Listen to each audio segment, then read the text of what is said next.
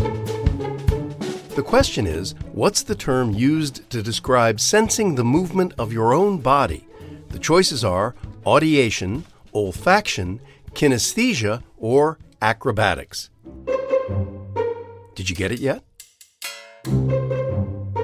Kinesthesia, the perception of the movement of one's own body and its limbs and muscles, is known as kinesthesia. In educational settings, kinesthetic learning involves students participating in physical activities while learning in order to process new and difficult material. Tamika, the first time I ever heard the word kinesthesia or mm-hmm. of its study, kinesiology, mm-hmm. is when the major league pitcher Mike Marshall got a PhD in kinesiology in the 1970s. Tell us more about it. Well, you know, I really love this topic because it reminds me how much of a great dancer I'm not. You know, Join the club. the sense of kinesthesia, or you can say kinesthesis, allows you to tell where the different parts of your body are, even when your eyes are closed. This is the sense you use when you're walking, driving, swimming, and my favorite, dancing, of course. Kinesthetic learning is actually one of the educational styles in what's called the VARK model. VARK? Uh, what's that? well, people can also learn visually, that's the V, through audio, A, or reading and writing, that's R. So VAR and K for kinesthesia. Now, this model was developed in the early 1990s based on the experience in the classroom.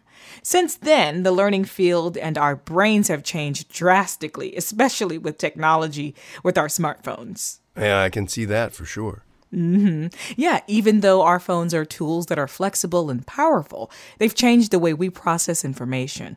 Our phones tap into our need for security and social interaction and thirst for instant gratification. So, for example, the notifications on your phone are actually training your brain to be in a state of stress and fear that actually make you make mistakes. But researchers found that if you're more of an analytical thinker, the less likely you are to use your phone. And that's you, Murray. Uh, I've never been in analysis in my whole life.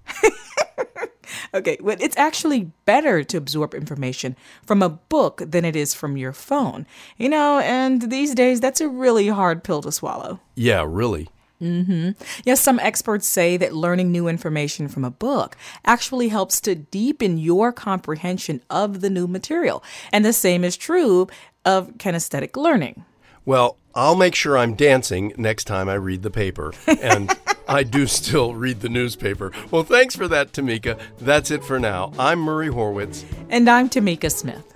We're Ask QOTD on Twitter and Facebook, or subscribe to us on Apple Podcasts or on our website, askqotd.com.